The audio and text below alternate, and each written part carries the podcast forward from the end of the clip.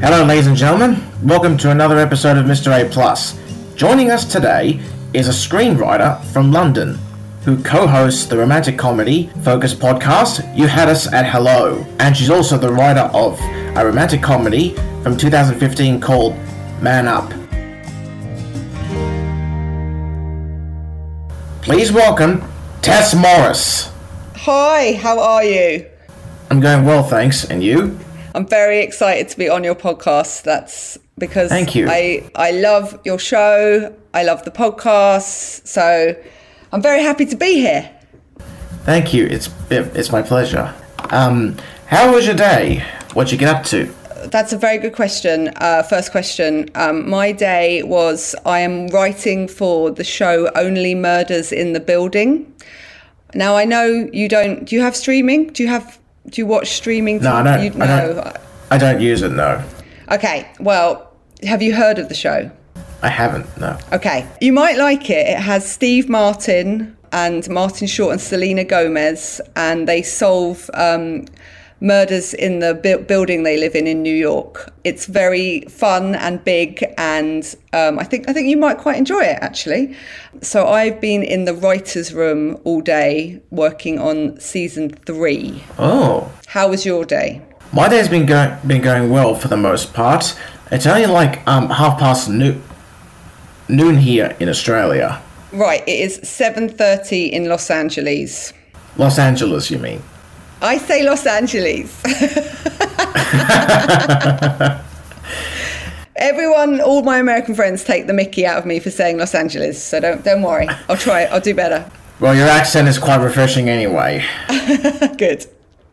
What did you do for your day? I just had to get s- some errands done today. What were your errands? I love an errand day. Me, not so much. I had to um, Okay. dry dishes for my for my mother again. Put out clothes, you know, towels and sheets. I had to get stuff from Coles. Okay. Well, I mean, I personally, when I've got like a list of errands, I just I love ticking them off. It's very satisfying to me. Ah, I see. Can you describe your journey to becoming a writer? My journey to becoming a writer was I um, always wrote when I was younger, but I wrote lots of stories, short stories. Like um, I thought maybe I'd be a novelist, but then I watched a lot of television growing up because I was quite sickly as a child, so I was always off school.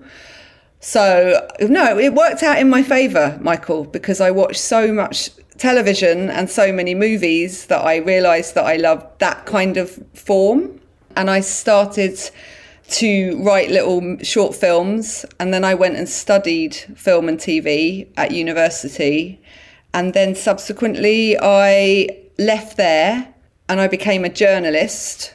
And then while I was a journalist, I used to interview actors from. We have a soap opera in England called Hollyoaks. Do you know Hollyoaks? It's like Neighbours, sort of. Ah, I see. So that I got a job working on that when I was 24. So, um, so it was a kind of, you know, it's a soap opera, but I learnt a lot on it, and that was my first job. And then I just sort of went on from there, really. Nice. That must have been a very uh, journey of hard work. It was hard, but I learnt a lot because you're in a room full of writers and you have to come up with storyline ideas and you have to write really quickly and you're always working on three different episodes. I know you're making that face and Yeah. it's it's true. It was quite hard work, but I learnt a lot. Wow. And uh, also, I must confess, I never saw Neighbours. How can you never have seen Neighbours? You're Australian. Yes, but I've also never seen Ho- Home and Away either. That is outrageous. They were the shows that's all I watched when I was growing up. I'm really sad that Neighbours is ending. Yeah, it's uh, quite a shame. You must have seen one episode at some point. I haven't. Well, there's going to be the final episode, so I think you should watch the final episode of Neighbours so you can say you've seen one episode of Neighbours. I see. You're, that, that's an errand for you. you wrote the pilot for a sitcom, right? I've written a few pilots. Isn't it true that it, that it led to becoming a writer for another sitcom? Yes, I wrote a script called Granny and Annie, which was based on me and my grandma. And then that got me hired on a show called, um, a UK show called My Family, um, which was like a sort of Friday night, 7.30 p.m. sitcom. So, um, so yeah, so, but that's what you do. You tend to, what they call here is like a spec script, if you've heard that term before. Um, and it means you write a script that is your story and your words and your characters and your dialogue. And then a writer from another show will be like, oh, they could write on my show because they they have the same kind of tone or the same kind of ideas. Does that make Does that make sense? Yes, it, that does make sense. But also, in the writers' room, do they um, writers expected to come up with three episodes every time? No, the writers' room you are coming up with it depends on a on a soap opera that was on five days a week, so you were constantly trying to work on different storylines and working across different episodes that would air at different dates. On something like Only Murders in the Building, we're now trying to figure out what season three is. So at first you'll just be coming up with big story ideas, then you get into episode ideas. I don't think I could ever picture myself doing that kind of work. I think you could do it, Michael, but um, it definitely is a certain type of using your brain in a different kind of way. You would have liked to go in the writer's room of Brooklyn Nine-Nine, right? Never pictured that. Well, this is what would happen. I'd be like, say I'm I'm I'm the showrunner of Brooklyn Nine Nine. I'd say, Michael, I think you should come and, and and write on this show, and then you'd sit in the room and you'd come up with you'd have ideas for the characters that you like, that you love, and you'd say, what about if this happened, or what about if that happened? I guess I could, but the thing is, what if I come up with nothing? Well, that happens a lot. and you just have to, some days you have good days, some days you have lots of great ideas, and other days you have no good ideas. A- anyway, um, can you tell us about what my family is and why you only wrote for the first season? Oh, I actually only wrote for the last season. So that's why. I. The well, Oh, that last was- season? It went for, I think it went for seven seasons. I definitely only did say season seven. That was what I was hired for. So is that wrong on my Wikipedia entry? Because according to Wikipedia, it, it says that you only wrote for the first season. I should get someone to update that because that is not true. Uh, right, my mistake. Don't worry. and how was that experience? It was it was good. It was I didn't it was a different time, let's say. Um I learned a lot. Um I was the only girl girl in the room. I was the only female writer. So that was sometimes you know, a, so- could could be challenging, I will say. But I met some wonderful people and learnt how to write a lot of jokes. And they film it in front of a live studio audience. So you have to get used to, yeah. So if a joke doesn't work, you're behind the monitors trying to think of a funnier joke, and it's quite stressful but fun. Yeah, it would be stressful. The thing is, Right. if I if I try to be funny, it doesn't work. I disagree. I think I think you know you're quite funny. I think that you know you are. But I'm not even I- trying to be funny. I know, but nor am I sometimes, Michael. And that's the joy of being like thinking you're not funny is sometimes that makes us the funniest people. But you tell good jokes and you know what humor is. You understand what makes something, you know, amusing. But actually, I, I actually understand deadpan humor more. I know, but that's still humor. It's just a type of humor, right? Yeah, but it's also because that the person is speaking seriously, but saying something that other people perceive as funny. Yes, but I think that deadpan humor is an art form. If you can say things in a deadpan fashion and make people laugh, then that is a very uh, entertaining form of comedy. So I think you should lean into that as an actor. What is this world coming to? You see? What? Funny. My favourite thing that you said on Love on the Spectrum is about having the heart of a lion. I thought that was one of the best. I know you meant it because it was true, but it was also delivered in a brilliant way. I also loved what you said about um, the different, like, what are those things you have in your bedroom? There were like seven, relig- was it religious things? oh, those are affirmation angels. That's it. I, that's it. Sorry. Love, I love those. I actually have 12 of them. 12 you've got a dozen of them now that's a lot more an- why did you Yeah. get more an- why did you get more angels more affirmations Because I was touched by the messages of the other three. what were the fa- your favorite messages Well, s- some of them say, May you find comfort in the arms of an angel, always on my Yeah. mind, forever in my heart. Your love fills me with happiness. Miracles happen to those who believe in them. Angels are the guardians of hope, peace, and love. you see those are good affirmations Faith makes all things possible, love makes it easy. so now you have 12 of them okay well Yep, they're not comedy angels No, they're not. it's because I, I have a lot of spiritual things in my quarters, or bedroom, as other people would like to say it. Oh, did you say what um my family is about?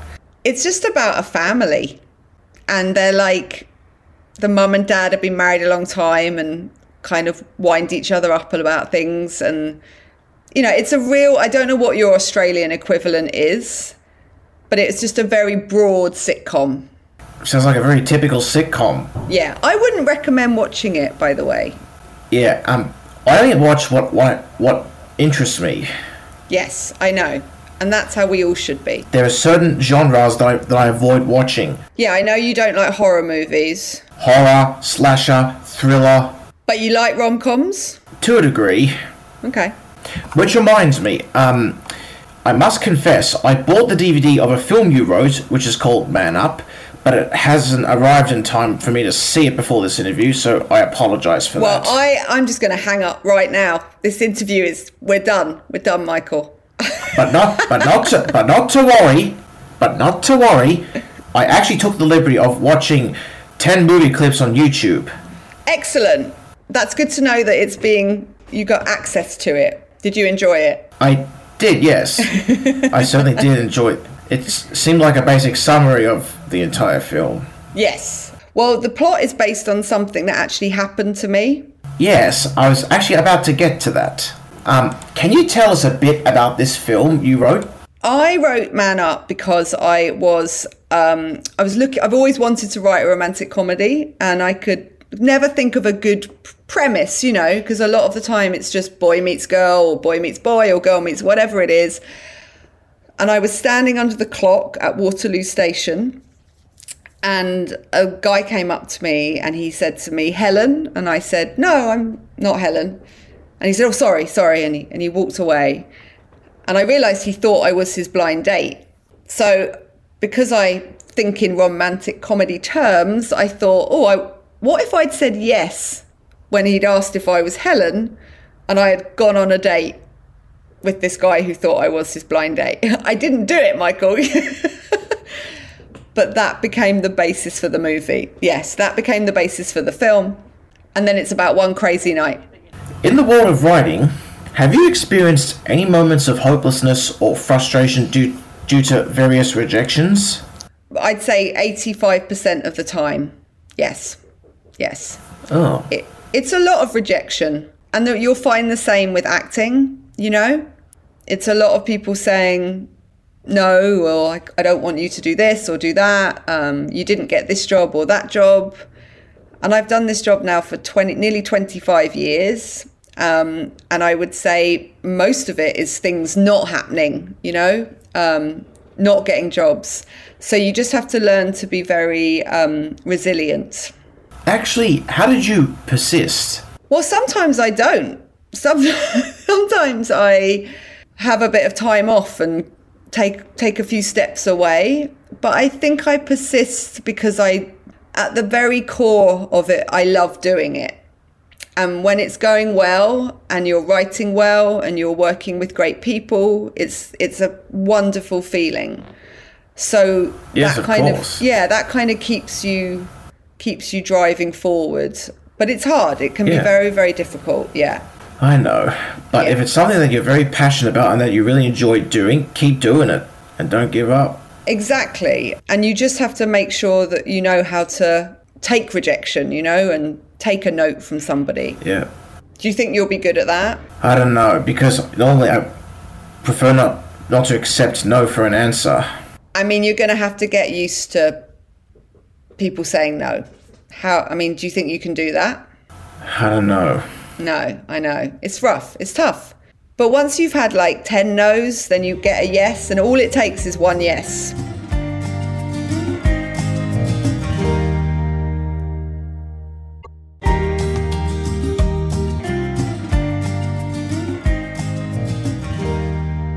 Have you been going on any dates? Where are you at? Where are you? Are you going to do another Love on the Spectrum? Nope, not Okay. likely. The, the ABC, which is the Australian Broadcasting Corporation, has not signalled a third season of it. That I hope they do, because it's such a great show. But also, I'm actually pursuing an acting career, so I'm also kind of branching away from from that as well. Right, right. But are you going on dates still? What are you doing? How are you how are you No, navigating it? no dates. Do you use the apps? Nope. It's hard, Michael. It's hard. I know. Yeah. That's why I believe I'd have much more success finding a woman in England. yes, maybe. England has like I mean there are definitely women there, but I feel like the dating world is so complicated now, you know, with the apps Yes, I and know. trying to meet people organically. Well, it's something to manifest. Well, I do kind of kind of have have a bit of a preference for British women, British ladies, okay. Well, if I will keep my ear to the ground. specifically in her in her early thirties. Oh, I'll have a think. I'll have a think for you. Thanks. I might I might know some. No, I might know some in London.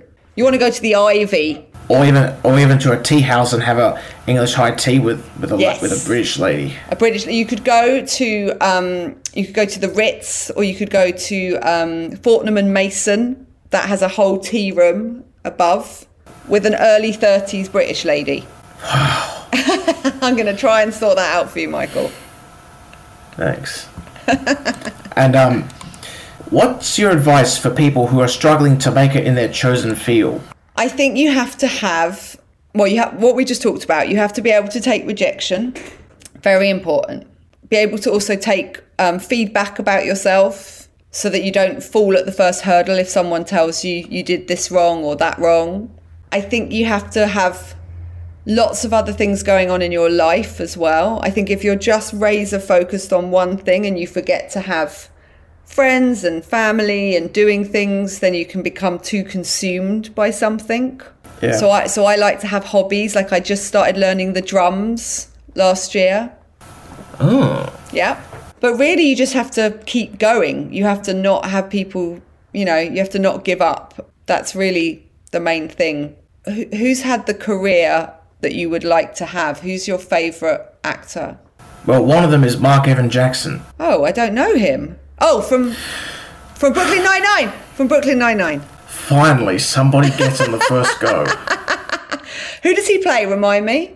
Kevin Costner, who is um Captain Holt's husband. Yes. Okay, great. What about an actor whose career, like in film, in movies, that you'd like to have? um, Jim Carrey. Jim Carrey. He's deadpan. Deadpan? No, he's wacky. But he can be deadpan. Yeah, What are you getting? You having a drink? yeah. No, um, my sister was handing a parcel that came to the door. Oh, what's in it? What's in the parcel? You, re- you seriously want to know? Yes, of course I would. It might be, it might be Man Up. It might be the DVD. Maybe we'll just see what we'll just we'll see. Yeah, come on. If it is Man Up, Michael, that would be so funny. Can you imagine if it Okay, is? Here we go. I don't know if it's gonna be man up. Okay. Just but let's just pretend it is though. What if it's not? Just lie to me. You do realize that I'm terrible at lying, right? I know, I know you can't lie. I get it. Because I'm, 'cause I- I'm a little bit similar to Sheldon Cooper. He's not very good at keeping secrets either. Okay, what is it? Sadly, it's not. Oh, just pretend. Oh, it's Man Up. Is it Man Up, Michael? wish. That's amazing. That's amazing. I can't believe Man Up arrived Yes. live during this podcast. Yes. what I was also going to ask you is during the production of Man Up, did you go to the set and meet Lake Bell or Simon Pegg? I was on set for the whole thing. Yes, um, I was very lucky. I know, I know. I was very lucky. Um, the producers and the director Ben they wanted me on set as much as possible. So I went every day, Nice. basically. So tell me, what who, what is like Lake Bell like? She's lovely. She's the best. I'm st- I'm working with her still again on another movie idea. So yeah, Nice. She's great. Yeah, she's great. And Simon is wonderful also. Um, and we had a lot of fun. Have you used experiences from your own life to write about in scripts? Well, yes, all the time. So I used it with Man Up, with that happening to me under the clock. And then the new thing that I'm writing is very much based on um, when I was a bit heartbroken a couple of years ago. I had an idea while I was heartbroken um, that I'm now using for a new film. Yeah, I pretty much write most things from my own experience and then I try and make them universal to everyone else. Sometimes I just like to um repeat certain lines from certain actors. Which ones do you like? Well, recently I've been um, thinking about Jim Carrey a lot. What are your faves? A Christmas Carol from 2009, Yeah. and also those two films of Sonic the Hedgehog. Oh yeah. That's pretty yeah, much yeah. my top favorite work of his. Yeah, but then you like his voice work, yeah? Yeah, his voice work and um, his facial expressions. Yes. He's basically an, ol- an older version of me. He is. He's a good person for you to to I mean, you could like what's the Ace Ventura? Maybe you could reboot that. Never saw that. You never seen Ace Ventura? That's his big that was his like big first I think one of his first big movies. Ace Ventura Pet Detective. Do you like young Sheldon as well? Uh, I don't watch it because I find his mother pretty annoying. Right. Fair enough. Fair point. I find a lot of mothers annoying, actually. Do you find No, your mother's great. Yes, I would say she is. She loves you very much, doesn't she? She's great. Yes, I know. I know. But sometimes mothers get a bit too invested in their love for their kids. Right.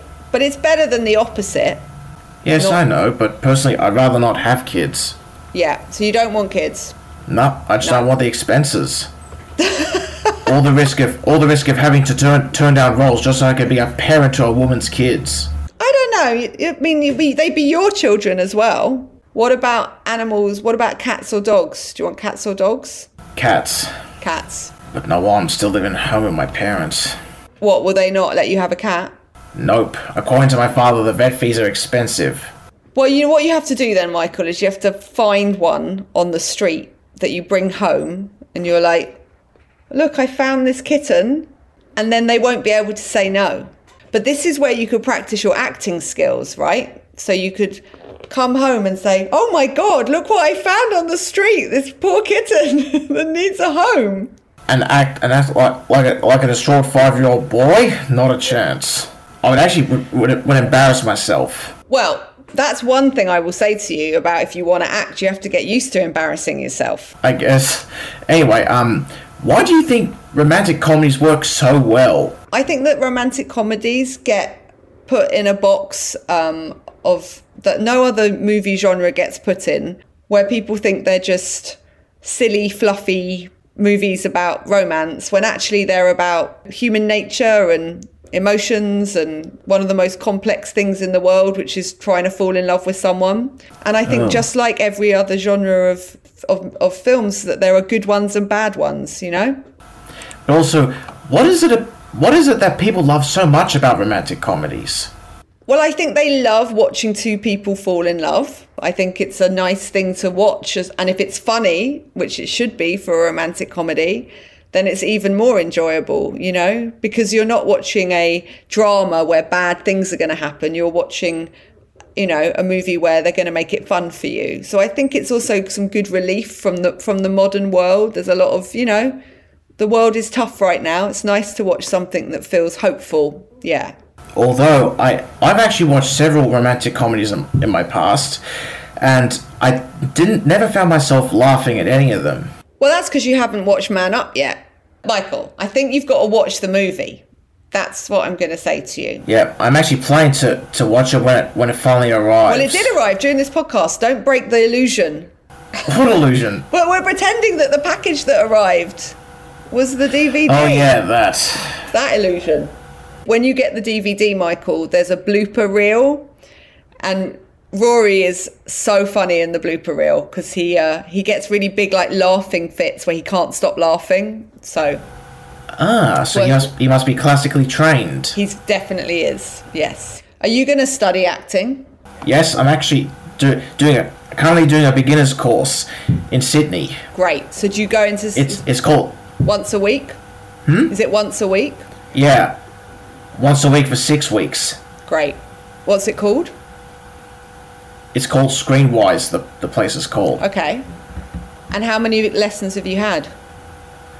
just one so far. How was it? Very lovely and it was a lot of fun. I have a very po- very great a very good gut feeling about it. Okay, good. Did you do like trust exercises and improvisation? Not yet. We're just doing um vocal warm ups. Oh, I love. What do your? What did you do? Do one of your vocal warm ups? Mm, uh, We used to do ma me me ma moo. A little bit different, but all right. Well, you got higher and higher. Yeah. That's yeah. Plus, because I have Southern European heritage, I naturally have a very loud voice. What? Right, I'm quite loud too. I think it's a good thing. I do find loud voices sometimes to be a little bit full on. But nonetheless, they make things interesting. Right, and you have to learn to project with acting, right? What's the most romantic thing that you've ever experienced? Some okay, someone I, I was out on a, a date a long long time ago at a Pizza Express. It's like a posh Pizza Hut, and I really liked the pizza cutter. You know the pizza knives you get knives you get, which are like a round circle, Yep. and then you can cut a pizza with. So I was really Yep. I was really enjoying myself using the the thing, and I was like, this is great. And when we left the restaurant, uh, he'd he'd stolen it for me. How is it romantic? I don't know, Michael. I just found it romantic at the time. I just thought, what more could you ask for? A man who'll steal a pizza knife from a restaurant for you. I know I'm weird. I'm weird. I'm weird. So basically, you find a, a man stealing some kind of cutting utensil for you, romantic. Yes. Yes. I did at the time. In hindsight, as I'm telling this story, I appreciate it sounds a little odd. It does. Yes. I'm trying to think of something that's more traditionally romantic, but I find very untraditional things romantic. I see. Like, I don't want flowers or chocolates or Paris. I don't need any of that. That's not for me. I find things that, yeah, I just, I like to be surprised in a way that isn't what people, nece- what, what some people might be like, oh, that's so romantic. I'd think, ah, I don't know if I find that romantic. All right then. Now tell me what you think of this. This is what how how I figured out how to get a suitable gift for a woman for a birthday or Valentine's Day or something. At least two weeks beforehand, spend the day window shopping with her, see what she likes, and secretly make some notes to yourself. See, that is great. And what I would say is that that's not that dissimilar to being in a pizza restaurant and noting that the girl you're with really likes the pizza knife and then stealing the pizza knife. It's the same it's the same kind of thing, right? Well, it's similar but not exactly the same. No, but that is the key I think to any romantic thing is that you listen to someone, right? You Yeah. understand what they like or they don't like and then you react accordingly. Yes. Unfortunately, I don't I don't zone out when I'm trying to listen to a woman. No, that is a very good skill. I don't say stuff like "we'll talk about it later" because do you know what a man really means when he says that? that he doesn't want to talk about it later. Ever. Ever. And expects it to never be never be brought up again. Yes. But you know what? Women can say that too. That's fair enough too. Yeah. Yeah. I believe that we're on to our Ask Mr. A Plus segment. That's a segment in the last quarter of the podcast where the guest gets the opportunity to ask me questions, whatever comes to mind. Right. Well, my first question, Michael, Give it to me. I'm giving it to you. What are you doing a TED talk about? Oh, I'll be talking about my life journey, life experiences, and how my views on, on success have changed. So, are you learning it off by heart? I'm actually going to use a podium. Okay. And they're 11 minutes long? Nope, seven minutes Oh, long. seven. Okay. Um, okay. Would you rather bungee jump or skydive? Skydive. Okay. Do you like beer? No. Do you, but you, do you drink alcohol? Yes. What do you drink if you have a drink? Apple ciders, most ciders, and also um, OJ with with liqueur. Oh, nice. Do you wear slippers? Yes, of course. How many pairs of slippers do you have? Currently, only three. Oh. And the main one, one that I use is actually made of sheepskin. One pair was actually given to me as a bit of a gift in a package from Netflix. And Oh, then nice. The third pair is is in the um, form of duck feet. that was a gag gift given to me by my brother. Okay, that Couple is years a ago. that is a strong lineup of slippers. Thanks. I like it. Do you prefer hot weather or cold weather? Neither. What's your favourite season? Maybe autumn. Okay, It's not cold and it's not hot either. okay, yeah. I can't handle cold weather or even hot weather because I sweat easily. Yeah, I sweat. I am, Michael. I, s- I get a thing where I sweat anyway, and then I get what I call the second sweat. You know, when you think you stop sweating, so you've like arrived somewhere and you're Oh. sweating, and then you think, oh, I'm not sweating anymore. It's fine. And then in the middle of speaking to someone, you're like, oh, I, I'm sweating again. And I call that the second sweat. I gift that to you as a phrase, if you need it. Nice. If you were told you could only watch one TV show for the rest of your life, what TV show would you pick? you really want to know? Yeah. Okay. Hang on a second. Does this give you the answer? Oh my word. Michael is holding up um, Thomas and Friends, the classic adventure of it's Thomas the Tank Engine, and it's series four. So that is Yep. what. Okay, that is a very niche choice, and I'm into it. If you could only listen to one singer for the rest of your life, who would it be? Uh, Kylie Minogue. Oh, nice. Bit of Kylie. Do you read books? Not very often, but I am starting to read a book called The Subtle Art of Not Giving a Fuck. Are we allowed to swear on this podcast? Yes, of course. This is not Oh this is my not restricted God. to children, you know.